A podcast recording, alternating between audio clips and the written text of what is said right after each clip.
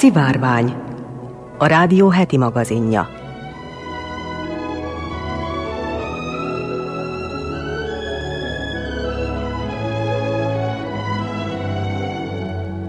Köszöntöm a szivárvány hallgatóit, Molnár Eleonóra vagyok, heti színes magazinunk szerkesztője.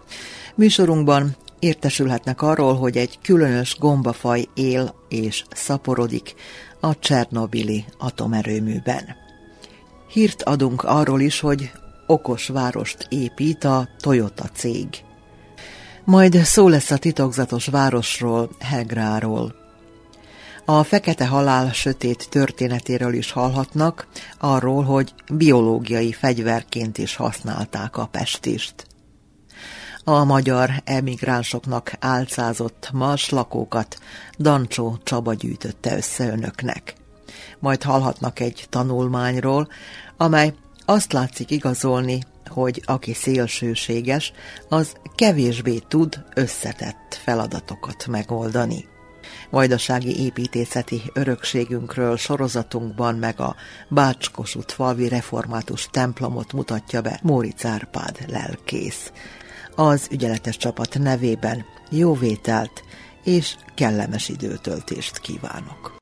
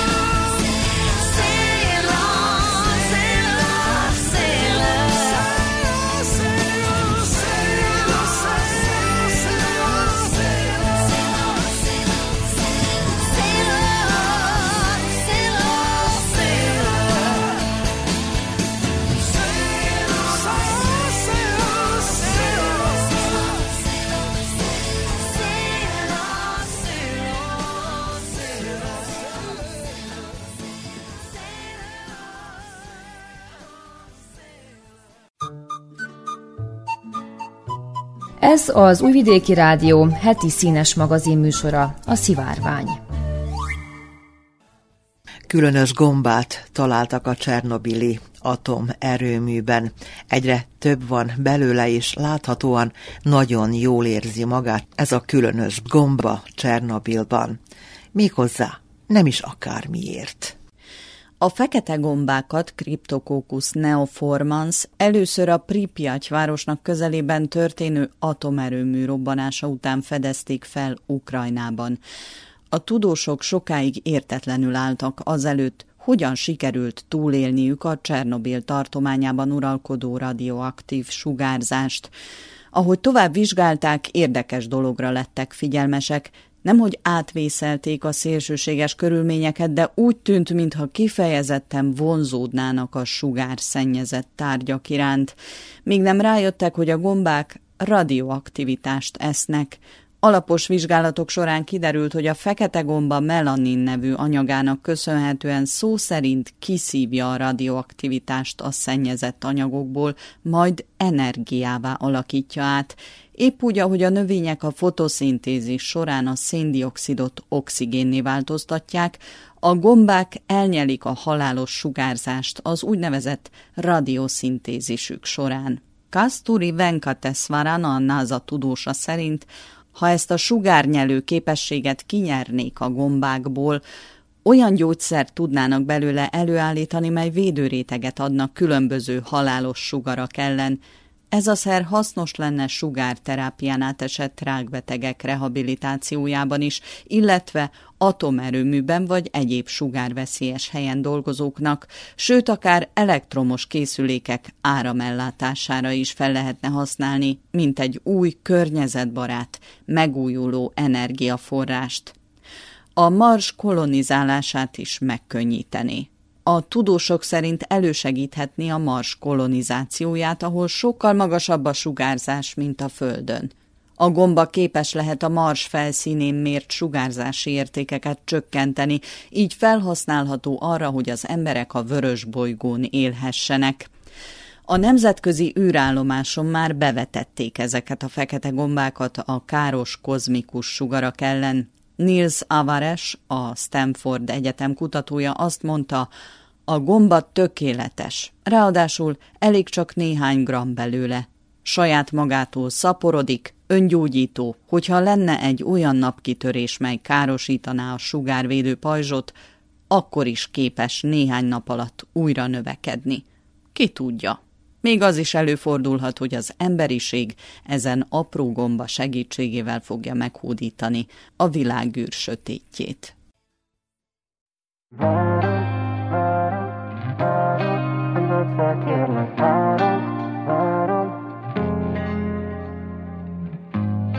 Fel se kéne kelnem, nincs értelme Csak montrázom az ágyon, hogy nincs vége ha hívlak ki se cseng, miért tiltottál le? Voltam háttérkép, most eltüntetsz végkép És azt mondják még szép, úgy sem érdemelnék mást A szívet törtem szét, de hidd el tényleg változnék Csak rád van szükségem, hogy itt légy bármit megteszek. Mondd, hogy jó vagy rossz legyek. A négy van rám omlott Itt el nem bírok. Várni szótlanul Hát ha holnap elsimul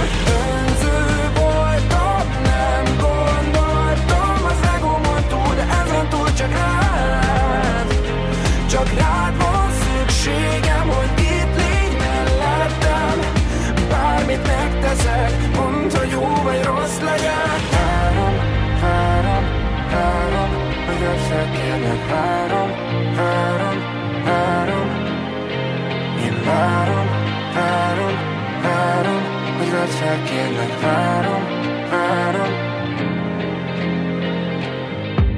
Most úgy beszélek hozzád, hogy nem hallasz. Én mégis egyre hallom, hogy mit mondasz. A néhány közös emlék még nem igaz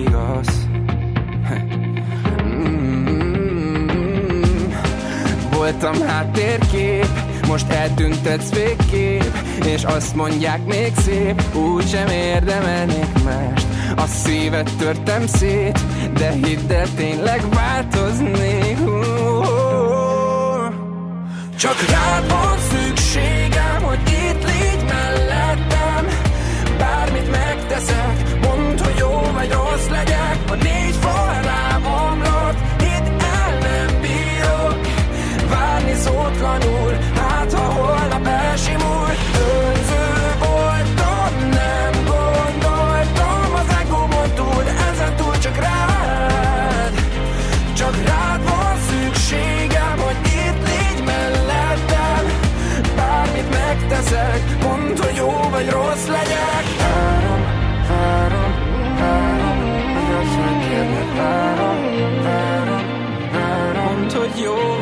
legyek Várom, várom azt megkérlek Várom, várom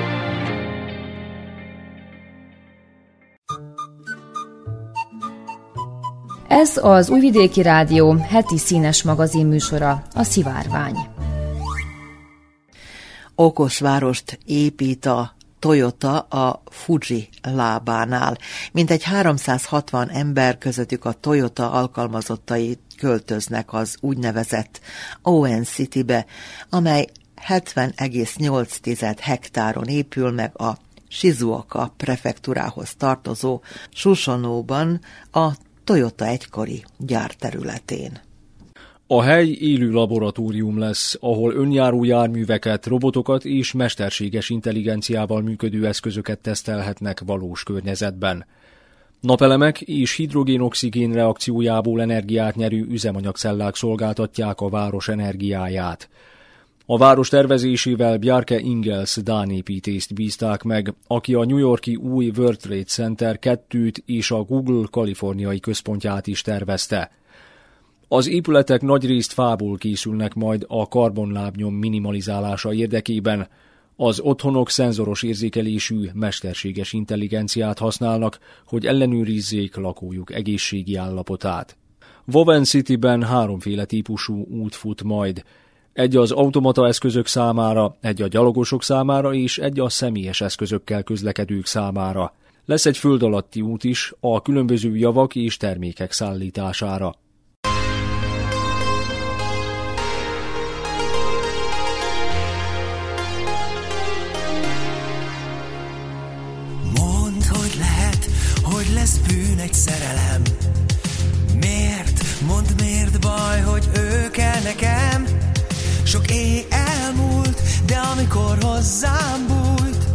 Az a tűz újból lángra gyúlt.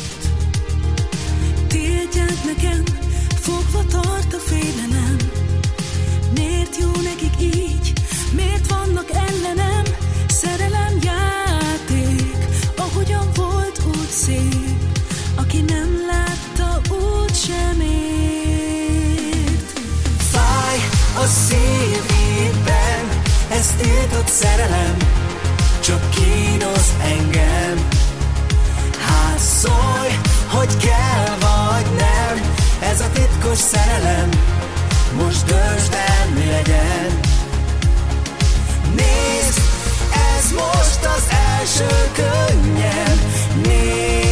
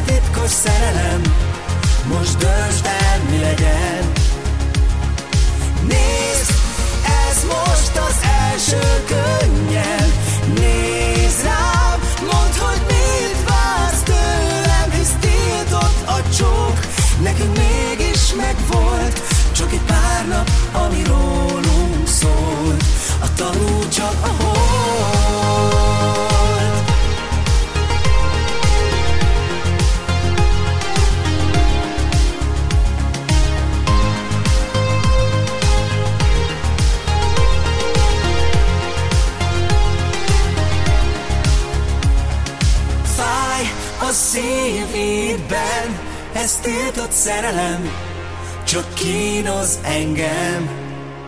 Hát szólj, hogy kell vagy nem, ez a titkos szerelem, most döntsd el, mi legyen.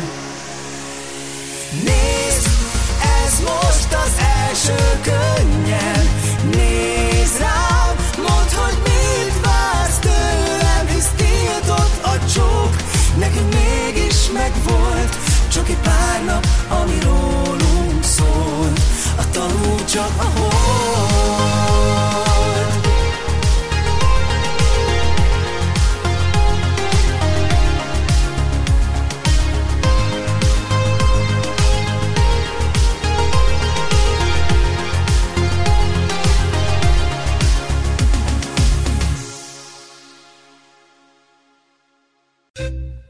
Önök a szivárványt hallgatják. Régészeti utunk Jordániába vezet, ahol 2000 év után ismét látható lesz Hegra, az ókori város. Eddig nem lehetett felfedezni turistaként, így a titokzatos Hegrát a régészeken kívül nem sokan ismerték idáig. A világ számos titkot rejt, és még annak ellenére sem sikerült felfedezni eddig mindent, hogy az embereket a kíváncsiság hajtja. A történelem számos időszakáról, így az ókorról is csak keveset tudunk, de a régészeti feltárásoknak hála egyre több rejtély lát napvilágot a birodalmak virágzásának idejéről. A közel-kelet a mai napig nagyon titokzatos helynek tűnik európai szemmel nézve, és ez évezredekkel ezelőtt sem volt másként. Madáin Szálihot, vagy ahogy az ókorban hívták, Hegrát csak nemrég nyitották meg a turisták számára. A sziklába vájt város titkait őrzi a sivatag. Hegra Szaúd-Arábia északkeleti részén található, érdekességét pedig az adja, hogy az ókorban a nabateusok és szamúdok által lakott nagyváros volt. Ők a Krisztus előtti első és a Krisztus utáni első századokban éltek itt, lakhelyüket pedig Petrához hasonlóan hatalmas sziklafalakba vájták. Görög és római írók voltak az elsők, akik a települést Hegra néven említették. A nabateusok uralmának hanyatlásával a virágzó város is pusztulásnak indult, bár egyes feljegyzések szerint egészen a negyedik századig éltek itt emberek. 1880-ban egy keleti körút során talált rá a város romjaira Charles Doughty, és feljegyzései alapján a nyugati régészek felismerték történelmi jelentőségét. Később egy vasútépítés kapcsán két francia szerzetes, Juss és Savignac korábban nem tapasztalt alapossággal és részletességgel tárta fel Madáin Száli romjait. Laila Nehme, a Hegra régészeti projekt társigazgatójaként egy francia-szaudi partnerség keretein belül a helyszín biztonságos feltárásán dolgozik. Elmondta, hogy a nabateusok miért maradnak ilyen rejtélyesek befolyásuk ellenére. Azért nem tudunk róluk sokat, mert nincsenek általunk írt könyvek vagy források, amelyek elmondanák, hogyan éltek és haltak meg, és imádták isteneiket. Azért nem lehetett eddig sokat tudni a városról, mert az európai régészek és történészek számára 1995-ig tiltott volt Szaúd-Arábiában ásatásokat és vizsgálatokat végezni, az ország vezetése pedig egészen 1997-ig tiltotta az antik sivatagváros alapos megismerését a szakemberek számára. A több mint 20 éves tilalom feloldása viszont csak az archeológusokra vonatkozott. A hétköznapi emberek továbbra sem fedezhették fel, annak ellenére sem, hogy 2008-ban az UNESCO a kulturális világörökség részévé nyilvánította. Az, hogy 2000 év után ismét hétköznapi emberek is felfedezhetik, egy turisztikai programnak köszönhető. A Saudi Vision 2030 nevű tervet 2016-ban adták ki, és az ország turisztikai és kereskedelmi terjeszkedését szeretnék vele elősegíteni. Ez lehetőséget adna az országnak elmozdulni a jelenlegi olajfüggőségétől és diverzifikálni gazdasági erőforrásait. Hegra turisztikai megnyitása a tervek megvalósításának egyik első lépése. Kősivatag, mégis gyönyörű. Jordánia olyan természeti csodákat rejt, amilyenekről kevesen álmodnának. Jordániába télen érdemes elmenni.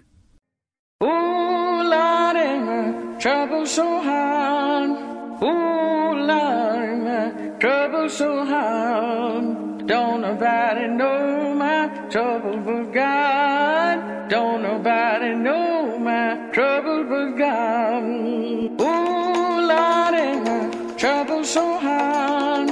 Ooh, so hard.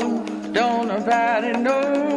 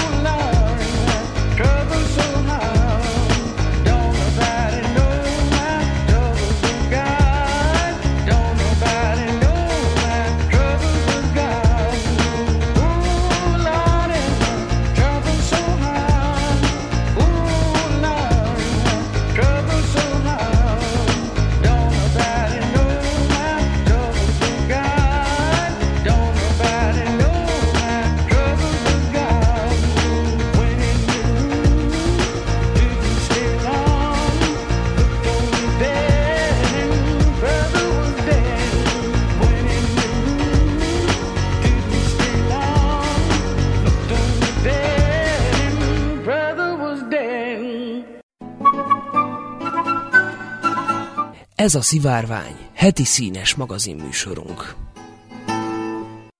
Biológiai fegyverként használták és katapulttal lőtték be a pestist Európába. A fekete halál sötét történetének több hulláma is volt és a betegség még a mai napig is létezik. Erről szólunk a folytatásban. A történelem során számos pusztító járvány söpört végig a világon, megtizedelve az emberiséget. Ilyen volt a több hullámban fellépő pestis járvány is. A járvány először 540 után ütötte fel a fejét, majd a 14. illetve a 17. században ismét. A pestisről az első ismert írásos emlék 541-ből való, a bizánci történetíró Prokopiosz számolt be róla, hogy Konstantinápolyban pár hónap leforgása alatt mintegy 200 ezer embert vitt el egy szörnyű járvány. Leírása alapján a betegség a pest is lehetett. A pest is valószínűleg Afrikából érkező rákcsálók által juthatott el először Európába kereskedő hajókon. A patkányokon élősködő fertőző bolhák házi állatokra és emberekre is átterjedtek.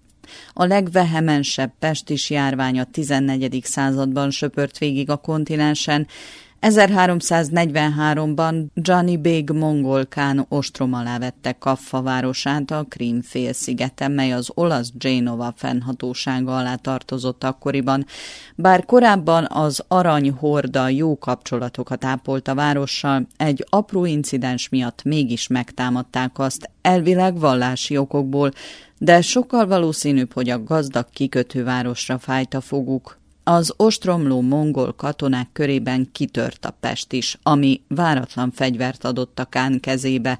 Úgy határozott, előnyt farag a halálos vízből, katapult szerkezeteket építettek, melyekbe a Pestisben elhunyt katonákat tették, a tetemeket pedig belőtték az ostromolt erődbe. A betegség kivéthetetlenül elterjedt, majd lassanként kiterjedt a városba is. Mivel a lakosok menekülni akartak a kór elől, hazahajóztak Európába. Így azonban elterjesztették a fertőzést. A Pest is eljutott Marseille-be, Velencébe, Messinába, Genovába, majd az egész kontinensre. Tovább terjedt Afrikáig, az eredeti keleti kiinduló pont után északra is. Biológiai fegyverként a pestist az említett ostromon túl a kínaiak is bevetették a második világháborúban. Fertőzött bolhákkal töltöttek meg fegyvereket. A pestist ezért a WHO nem csak mint betegséget, de mint biológiai fegyvert is számon tartja. A 12 legveszélyesebb közé sorolja, ahogyan más fertőző betegségeket is, melyekkel már visszaéltek. A lépfene, az ebola ugyancsak szerepelnek listájukban. A hazai pestis járvány nem volt olyan halálos a 14.-15. században, mint más európai országokban, de a 18. század elején kitört pestis járvány pusztító volt. A Rákóczi szabadságharc végén terjedt el, és ötször annyian haltak meg benne, mint a harcokban. Az utolsó nagy magyarországi pestis járvány 1738-ban volt. Felbukkanása felkészületlenül érte a fejletlen orvostudományt. A lázzal, fejfájással, megdagadt nyirokcsomók bevérzésétől sötét foltos bőrrel járó bajjal szemben az emberek számára ismert természetes gyógymódok, füvek, keverékek, füstölők nem használhattak. Tudták, hogy a betegség ragályos, és egy-egy fejlettebb városban létesítettek karanténházakat a betegek elkülönítésére, a fertőzés elkerülése érdekében készítettek jellegzetes madárfejszerű maszkokat is, melyeket köpennyel, kesztyűvel és kalappal viseltek, valamint botot is hordtak magukkal az orvosok, hogy ne kelljen a betegekhez érni. A madárfejszerű maszk cső részébe szárított virágokat és egyéb illatanyagokat tettek, hogy elfedjék a szagokat a maszktól, a miazmától, a levegőben terjedő kórokozók ellen is védelmet reméltek. Mivel azonban a kór nem csak cseppfertőzéssel terjedt, az eszközök nem adtak elégséges védelmet. 1894-ben Alexandr Yersinnek sikerült izolálnia a betegséget okozó baktériumot, Paul Louis Simon pedig felfedezte, hogy a patkányból hák okozzák a betegséget. Idővel rájöttek, hogy más rákcsálók is terjesztik. Hét évvel későbbi kutatások során elkülönítették, hogy a pest is mely típusa hogyan terjed. Míg a tüdőpest is cseppfertőzéssel terjed emberről emberre, a bubó és szeptikémiás pestist a fertőző bolhacsípések okozzák. Bár az ember azt hinné, hogy a pest is a múlt betegsége, valójában a mai napig nem szűnt meg létezni. A 70-es és 90-es évek között csak nem 1500 ember halt meg Pestisben a WHO szerint.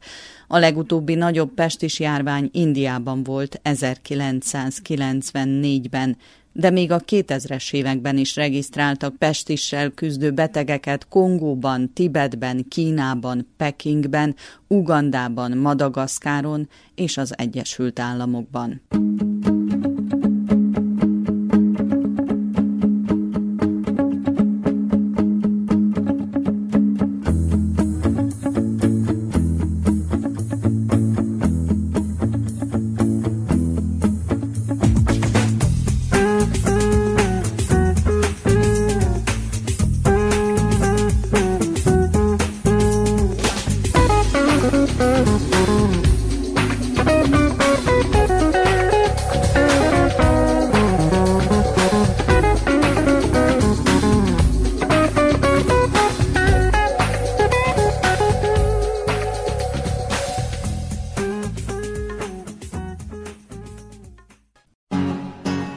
Önök az Újvidéki Rádió szivárványát hallgatják.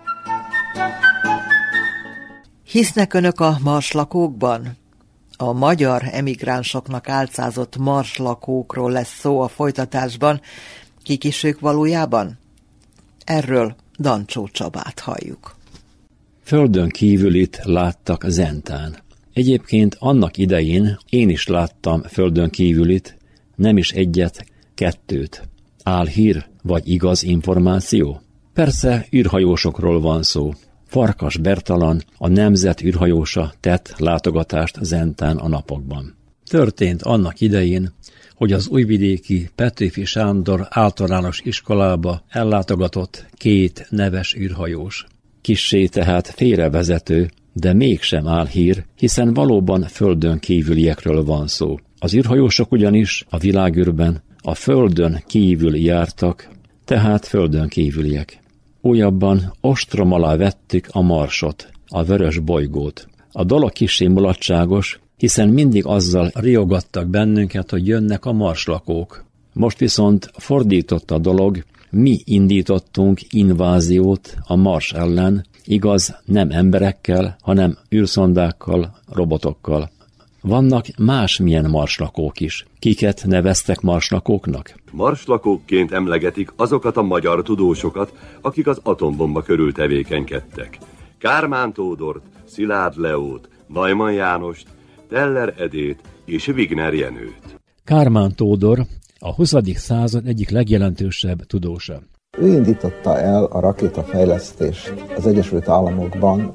Kármán a nagysebességű repülés egyik megalapozója. Kármán Tódor érdekes meglátása a technikáról. Ezt Marx György, neves magyar fizikus mesélte el. Ahogy ő megfogalmazta, a tudomány abban foglalkozik, hogy milyen a világ. A technika abban foglalkozik, hogy milyenné tehető a világ. Szilárd Leo szerényen mondta, nem feltétlenül kell okosabbnak lenni másoknál. Elég, ha egy nappal előttük jársz. Szilárd Leo rendkívül aktív volt, túl a szemtelenségen. Mondjuk elment Max Planckhoz, aki az abszolút pápája volt abban az időben a fizikának Berlinben, és azt mondta, ő mérnök hallgató, kér tanácsot, hogy mit hallgasson fizikából, de neki csak a tényekre van szükségem, az elméletet úgyis kitalálja magától. Szilárd Leót tartják az atombomba atyának, mivel ő ismerte fel elsőként, hogy létrehozható a nukleáris láncreakció, és ezzel az atombomba. A történeti előzmények. Valamikor a 30-as években Marslakók ereszkedtek le csészealjukkal valahol az Egyesült Államokban. Nem voltak kicsik és zöldek, pontosan úgy néztek ki, mint a földi emberek. Feltűnő volt azonban. Igen magas intelligenciájuk, és az a képességük, hogy a jövőbe láttak. Beszélni pedig ugyan angolul beszéltek, de egy nagyon különös dialektussal. Nyelvészek hosszú, fáradtságos munkája derítette ki, hogy ez a dialektus az egyik földi nyelvre, a magyarra emlékeztet. A marslakók legendája szerint ők a 20. század első felében beszivárogtak a legjobb egyetemekre és kutatóintézetekbe. Volt egy trükkjük. Magyar emigránsoknak álcázták magukat. Honnan jöttek? Mind ugyanannak a városnak, Budapestnek ugyanazon részéből, Pestről rajzottak ki. Szélesebb körben több marslakóról tudunk. Marx György, neves magyar fizikus, 19 ilyen szemét sorolt be ebbe a kategóriába. Egyébként magát nem sorolta be a marslakók közé, pedig egyöntető vélemények szerint ő is géniusz volt, szintén a marslakók közé tartozna, de ő nem vándorolt ki Amerikába. Magyarok, pontosabban zömük magyar zsidó tudós volt. De életútjuk nem más, mint a magyar kultúrán nevelkedett géniuszoké. Cejzel Endre, orvosgenetikus többször is beszélt erről. 70%-a a magyar Nobel-díjasoknak zsidó származású. 3500 éves zsidó kultúra, amelyben az írás-olvasás valami nagyon-nagyon fontos. És nem csak fizikusok, sőt nem csak tudósok, művészek és más kimagasló tehetségi emberek is tartoztak a marslakok közé. A rendkívüli eredmények magyarázata sokak szerint a kiváló oktatás annak idején Magyarországon. Palló Gábor tudománytörténész előadásából. A kiemelkedő eredményeket nagyobb részt nem Magyarországon érték el. A magyar tudósok szellemi alaptőkéje mégis innen származott. A rendkívüli eredmények magyarázata továbbá az, hogy mint Marx György fogalmazott, turbulens időkben különleges ötletek támadnak. Ahol gyorsan változnak a társadalmi körülmények, ott ehhez igazodnia kell a szemléletmódnak is. Ez pedig kiváltja a kreativitást, az alkotóerőt. Marx György kimagasló fizikus fejtegetése. Magyarország sokféle kulturális behatást megtapasztalhatott. Közép-Európa volt az, ahol a történelem történik. Ez, hogy túléljenek az emberek ilyen viharos feltételek között, ez azt teszi szükséges, hogy ne csak beilleszkedjenek a társadalomba, hanem előre lássák, hogy mi lesz holnap. Egyébként a magyar, illetve zsidó tudósok sikerét kutatva elfeledkeznek egy dologról, a családi nevelésről. Ez a legfontosabb. Elképesztően sokoldalú e, tudósok. Ez a hajlam a családokból jön. Például a magyar zsidó családoknál az volt a szokás, hogy a szülők minden témát megvitattak a gyerekkel, kulturális eseményeket, társadalmi témákat, tudományos kérdéseket. Persze, hogy így géniuszokká váltak a gyerekek. A zsidó családoknál nem csak a tanulás volt a fő tényező, hanem a gazdag családi környezet is, hogy már korán kibontakoztak a gyerekek képességei. Eleve úgy oktatták őket otthon, úgy beszéltek velük, mint a felnőttekkel. Sőt, az volt az elvárás velük szemben, minél több mindenhez hozzá tudjanak szólni vitatkozzanak. A zsidó kultúrának van egy ilyen vonása, az állandó vitatkozás, nem a veszekedés, hanem érvelő vita. Önök az Újvidéki Rádió szivárványát hallgatják.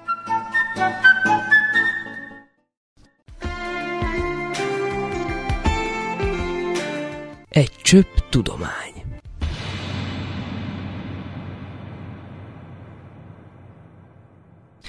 Aki szélsőséges, kevésbé tud összetett feladatokat megoldani, mutatott rá egy kutatás.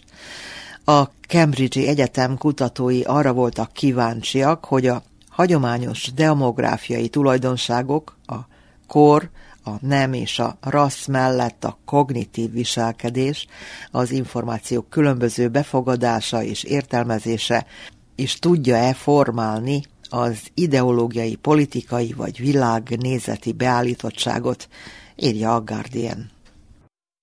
A tanulmányban 330 Egyesült Államokban élő ember vett részt, mint tesztalany. A résztvevők életkora 22-től 63 évig terjedt, akik közül mindenkinek 37 neuropszichológiai tesztet és 22 darab személyiségtesztet kellett kitöltenie két hét alatt.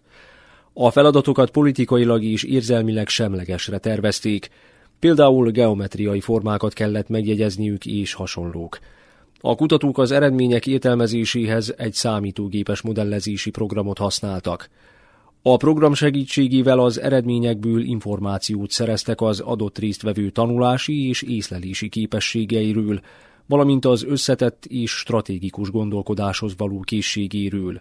A tanulmány végén tanulságként levonták a kutatók, hogy az ideológiai hozzáállás tükrözi a kognitív döntéshozatalt. A fő megállapítása a kutatásnak az, hogy a szélsőséges, mindent leegyszerűsítő világnézettel rendelkezők jobban hajlanak arra, hogy fekete-fehérben lássák a világot, és nehezen oldanak meg komplex, bonyolultabb gondolkodási folyamatokat igénylő feladatokat, nyilatkozta a kutatás vezetője dr. Leorz Migrod, a Cambridge Egyetem Pszichológiai Intézetének munkatársa. Ez a Szivárvány, heti színes magazinműsorunk.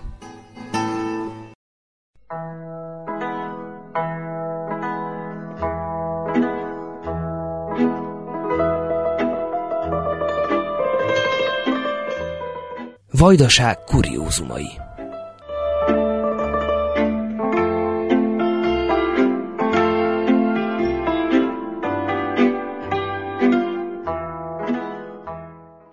vajdasági épített örökségünkről szóló sorozatunkban a Bács-Kossuth falvi református templomba látogatunk. Nagy múltra tekint vissza, idővel azonban több részét felújították, a kertjében pedig számos kiegészítő szobor épült. Moric Árpád lelkésszel Stanko Emilia beszélgetett. 1786-ban települ a falu, Nagykunságból, és itt puszta volt. És a pusztában ugye kijelölték a helyet, hogy hol lesz a falu. Az Árpád utca az egyik a legősibb utcák közül, és kinézték a templomnak is a helyét. Az érdekes lehet ilyen pionírvilág, hogy egy pusztaságban. Na, mindegy, kijelölték nem kezdték rögtön a templom építését, viszont ugye azt írja a krónika, hogy a, ilyen árvizek voltak, főleg a lejjebb fekvő részeken, ott az épülőházakat elmosta, és a többi, és akkor ezt Isten figyelmeztetésének vették, hogy mert nem építettetek templomot. És akkor az 1789 talán az első időpont, amikor építenek vályog templomot. A házak is ugyanúgy készültek vályokból, vert faluak, illetve vályok téglából, és akkor ez a templom tulajdonképpen gyorsan korszerűtlen és lett, mert az idő is megtette magáit, másrészt pedig olyan népszaporulat volt, hogy bármilyen templom az gyorsan kicsi lett. És akkor a mai templom a legrégebbi része az a torony, ami 1815-ben épült meg, új templommal. A templom is, a torony is megépült, de ez már szilárdabb anyagból, tehát téglából. Idéző a krónika azt mondja, hogy kőből. És akkor ez a templom is kicsinek bizonyult rövid időn belül, és akkor 1822-ben épült meg az, ami most látható. A torony maradt, az 1815-ös, és akkor a hajó viszont az, a, az 1822-ben épült hozzá. Nem tudjuk, hogy hogy nézett ki a korábbi templom, Annyit tudunk, ami nagyon fontos dolog, hogy négy hét alatt fölhúzták a falait ennek a templomnak, és a kezdőidőponttól két hónap múlva föltették a kupcserepet. Kettő hónap alatt fölépítették ezt a mostani templomot, a torony ugye már megvolt. Azért óriási vívmánya lenne a mai technológia mellett, de akkor pedig ez csak azt mutatja, hogy mindenki az egész falu építette, úgyhogy azért épült ilyen gyorsan.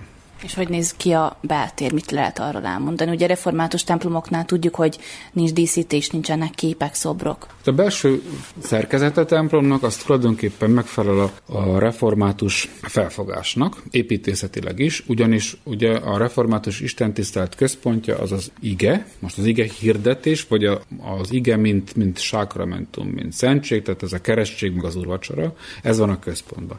A tanításnak is ez a központja, na most az épületnek is ez a központja, hiszen a szószék és az úrasztala az a közepén van a templomnak. Ezt az alapgondolatot kifejezi az építészet is. És a szószék urasztalat van a központban, a padok ugye értelemszerűen középre néznek a urasztalára, illetve a szószékre, és aztán 1860-ban épül egy karzat a nyugati végén a templomnak, mert orgonát építettek be az ifjú ország Sándornak az orgonája, egy 16 regiszteres, nagyon szép hangszer, ekkor épül meg az a karzat, illetve a torony alatti karzat szembe vele, az talán korábban is meg volt már. Hát ilyen apró díszítések, amiket el tudunk mondani, hogy a, az orgona mögötti fal részen volt bibliai ige írva, illetve vele szembe a torony falán is, ami belátszik a templomba, ott is ige volt írva, és műmárványozott oszlopok voltak az ablakok közén, tehát viszonylag egyszerű és puritán, mint ahogy mondtuk is, hogy ugye természetesen képekről szoborkodó sem lehetett, és ugye ez maradt is. És annyit tudunk még elmondani, hogy egy nagyon szép díszes csillár készült el ez már a 20. századnak a derekán készült, most pontosan nem találtam meg a nyomát, hogy melyik évben, és ugyanakkor az oldal lámpák is hasonló stílusban készültek el kovácsolt vasból. Olyan gyönyörű, fantasztikus munkáról beszélünk. Szőlőfürtök és a kehely díszíti, illetve kígyók is találhatók, amelyek az almát fogják a szájukban, és ott van a villanykörte. Nagyon érdekes, ügyesen megcsinálták és ami megint csak mesterségbeli kifinomultságot, meg profizmust is mutatja, hogy a szőlőfürtök teljes egészében vannak kikovácsolva gömbök, tehát a szőlő bogyók, és úgy van három dimenzióban a szőlőfürt, ez komoly munkát mutat. Érdemes még megemlíteni az udvart is. Itt van turul, madár, szobor, a fa, ugye, ami nagyon idős. Milyen idős ez a fa, illetve beszéljünk még ezekről a szobrokról, ugye nem csak egy van, nem csak a turul, madár szobor van. Igen, talán a kertnél ott onnan indítanám a történetet, hogy annak idején 1986-ban az egyházközség átengedte a református temetőket a községnek, a helyi közösségnek. Most azóta ez nem tisztázódott, még mindig sajnos a csereföld az nem, nem érkezett vissza az egyházhoz, és akkor, amikor átengedte a temetőket az egyház, akkor a legrégebbi sírköveket, kis Antal elődöm, Antibácsi behozatta ide a templom mellé, és lett egy lapidárium, egy ilyen kőkert. És elmondta annak idején, hogy mi volt a szándék, mondta, hogy azokat a neveket hozták ide. Egyrészt, akik fontos személyiségei voltak az egyháznak, tehát lelkipásztoroknak a sírköveit, és tanítóknak, például Idős Kovács Gyulának is itt van a sírköve, hiszen ő református kántortanító volt, az is itt van, meg több tanítónak a köve, illetve olyan családnevek, akik már addigra kihaltak és akkor ezeket is próbálta az elődöm a kis Antal Esperes úr megőrizni ilyen formán, hogy akkor maradjon, illetve még azt is mondta, nagyon érdekes volt, amit mondott, hogy ha majd valamikor erre jönnek a feketék vagy a sárgák, hogy akkor lássák, hogy itten mi éltünk és ez nagyon érdekes, mert ezt a mondatot ő az 1990-es években mondta nekem. A mai migrációs helyzetben, most 30 évvel ezelőtt mondott ő ilyet, ez, ez nagyon érdekes nekem sokszor. Szóval innen indítsunk, ez van ott. Akkor, ami még az emlékjeleket illeti, a milléniumra állítottunk turult, tehát a 2000-es esztendőben, az akkori első Orbán kormány idején, akkor is kiváló kapcsolatunk volt, és most is velük, ők támogatták meg. Aztán Bocskai Istvánnak tettünk az egyetlen győztes magyar szabadságharc kivívójának 2006-ba egy kopjafát, református fejedelmünkről beszélünk, illetve a Kós Károlynak, erdélyi polihisztorunknak, építésznek, írónknak állítottunk szintén olyan szempontból, hogy nevelés szempontjából, majd pedig a az ide településnek a 225. évfordulóján a Kunbabát állítottuk föl, karcagi művésznek az alkotása, és ottani gyülekezet adománya a mi részünkre. És a Kunbabát oda tettük a, a nagy tölgyfának az árnyékába. A nagy tölgyfáról találgathatunk, ugyanis 200 évesre teszik a korát neki, tehát amennyire terebé és óriás fa lehetne annyi. Érdekes, amikor nézzük a régi képeslapokat a templomról, akkor nehéz felfedezni, hogy ott volna. Tehát száz évvel ezelőtti képeslapok, vagy még 1936-os képeslap, ugye még 150 éves település, Hát úgy nem, nem látszik, hogy kimondottan, hogy na az az a tölgyfa ott van, és látszik. Vannak fák, de nem tudom, hogy hogy is van ez az egész helyzet. De minden esetre 200 évre datálják, a két évszázadosnak mondják. Vannak-e olyan turisták, akik azért jönnek itt esetleg? Ki lehet látni ugye az ablakon, látnak-e olyasmit, hogy jönnek és megnézik ezeket a látványosságokat? Van-e ilyen? Hát ezt az évet kihagyva vannak, minden évben jöttek csoportok, illetve egy kisebb, akár családi csoportnak nevezhető, vagy egyéni érdeklődők, akik jöttek, jöttek folyamatosan, azt kell mondjuk. Akit kiemelnék, tehát akik mondjuk így rendszeresen jönnek, ez a, a középiskolások cserediák programján keresztül jönnek csoportok, mert elsősorban gondolok a topolyai mezőgazdasági középiskolára, hozzájuk jönnek az ő vendégeik, rendszeresen minden évben jöttek, és akkor ők, a helyi tanár úr, aki topolyán tanít, rendszeresen elhozta, elvezette őket ide, és akkor a templomunkat megnézték, a falunkat, megnézték a nevezetességeket, és akkor így történt, hogy viszonylag sokan jöttek. Mik a jövőbeli tervek, ami a templomot illeti lesz-e valamilyen felújítás, illetve az elmúlt időszakban mit újítottak fel? Tíz éve dolgozunk azon, hogy teljesen restauráljuk a templomot. Az ott kezdődött, hogy pályáztunk a dokumentáció elkészítésre, az ott a legelső lépés, és a Műemlékvédelmi Intézet ezt elkészítette digitális formában. És akkor onnantól kezdve tíz éve folyamatosan pályázunk arra, hogy felújítsuk a templomot, restauráljuk. Most már eljutottunk odáig, hogy a templomnak a tornya teljes egészében volt restaurálva 2015-16-ban, majd pedig azóta sikerült a tetőt kicserélni, a gerendák maradtak, illetve a horogfák, de a létezést kicseréltük, és a tető héjazatot, mert palával volt fedve, és ami teljesen egyrészt korszerűtlen, másrészt környezetszennyező, és akkor régi kis cserép formára új cserepet tudtunk föltenni, alatt a fólia van, új csatornázás, minden, tehát a tetőt kicseréltük. Ami, ami a legfontosabb, mert ha megvan a tető, akkor alatta az épület állaga nem veszélyeztetett és nem romlik és ami még most folyamatban van, a templom külső festését már tulajdonképpen már kifizettük a munkálatokat, de még nem történt meg. Ez igazából, ez meg fog történni rövidesen, illetve a templom falának a víztelenítését kellett megcsináljuk, mert amikor kezdtük volna belső restaurálást, akkor kiderült, hogy nem kezdhetjük el, a műemlékvédelem leállított bennünket, mert vizesedik. Hiába van dombon a templomunk, és akármilyen meglepő, mégis vizesedik a fal.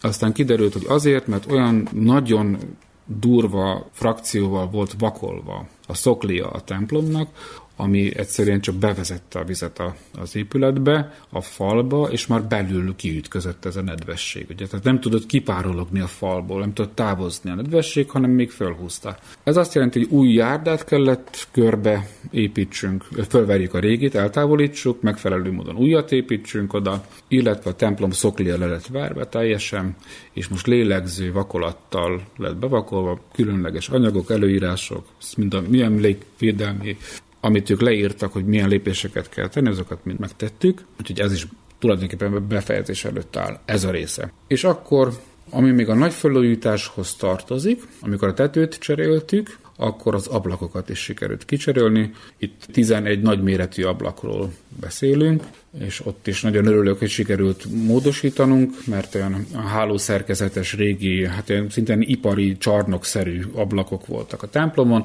most pedig ilyen napsugaras ablakokra váltottunk, és fa anyagból készült. Az üveg az dupla vákumozott, tehát megvan a modernitása is, viszont kinézetre és anyagban pedig őriztük az, ami méltó. Semmi műanyagot nem akarunk használni, hanem a fának van a helye, és a formája pedig napsugaras. Úgyhogy. Amit még el lehet mondani, az évekkel azelőtt történt, még az 2007-ben akkori tartományi támogatásból az orgonát sikerült restauráltatnunk. Csak a teljes egészében jöttek erdélyi mesterek, szakemberek, akik minden legutolsó sípjáig szétszerelték az orgonát, mindent, amit szükség volt, újra bőröztek, stb. Úgyhogy óriási munkát végeztek. Azóta most már csak az apró karbantartási feladatok vannak az orgonán. Azt várjuk hogy igazából most, hogyha sikerül, akkor még a templom belső festésének, a belső restaurálásának a munkái várnak ránk, ami egy nagy lélegzetvétel, mert műemlék a templomunk, és akkor most azt mondták ők, hogy mindent úgy kell visszaállítani a legrégebbi talált állapotra. Ami azt jelenti, hogy például az oszlopoknak a műmárványozását vissza kell festeni, a padokra még olyat is mondtak, hogy a legrégebbi festés valami, valami kék szín, ami található rajta. Aztán nagy lázadás volt itt a gyülekezetben, a presbitériumban, és hogy most kékre festjük a templomot, hogy hát mondom, a műemlékesek ezt tanácsolják, hogy azt a legrégebbi állapotra menjünk vissza. Nem tudom, hogy ebből mi lesz, de óriási munka, hiszen a padokról is az összes festéket el kéne távolítani. Talán a legszebb lenne, ha a fa maga szépségében jelenne meg újra, és festés nélkül lennének a padok, de hát ez, ez egy bődületes munka, ami a belső felújítást illeti. Koronavírus járvány mellett nem mehetünk el szó nélkül, ugye mindenki életét meghatározta, az egyház életét is, áttértek ugye az online platformokon történő Isten tisztelet tartásra. A jövőben folytatódik ez, mennyire vált be ez a módszer? Hát azt kell mondjam, hogy nagyon jól bevált. Élőben megy a Facebook felületen a Isten tisztelet, és megtekintések alapján tényleg biztató számunkra, hogy ezt, ezt jó, hogy csináljuk. És azt kell lássuk, hogy több száz, akár 1000 fölött, 1500, 1800-as azt hiszem a maximális megtekintés egy-egy istentisztelt alkalmával, úgyhogy ez öröm és jó, ezt nem fogjuk abba hagyni, tehát hogyha felszabadul ismét a világunk, és elfelejtjük ezt a nyomorúságot, ami most rajtunk van, akkor is meg fogjuk tartani az élő közvetítéseket mindenképpen. A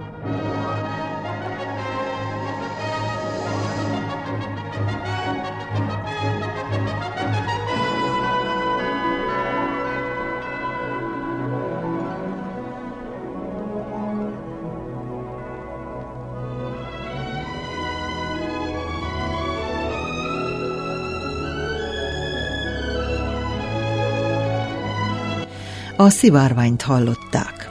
Heti színes magazin műsorunkkal egy hét múlva jelentkezünk ismét. Az ügyeletes csapat nevében Molnár Eleonóra köszöni figyelmüket.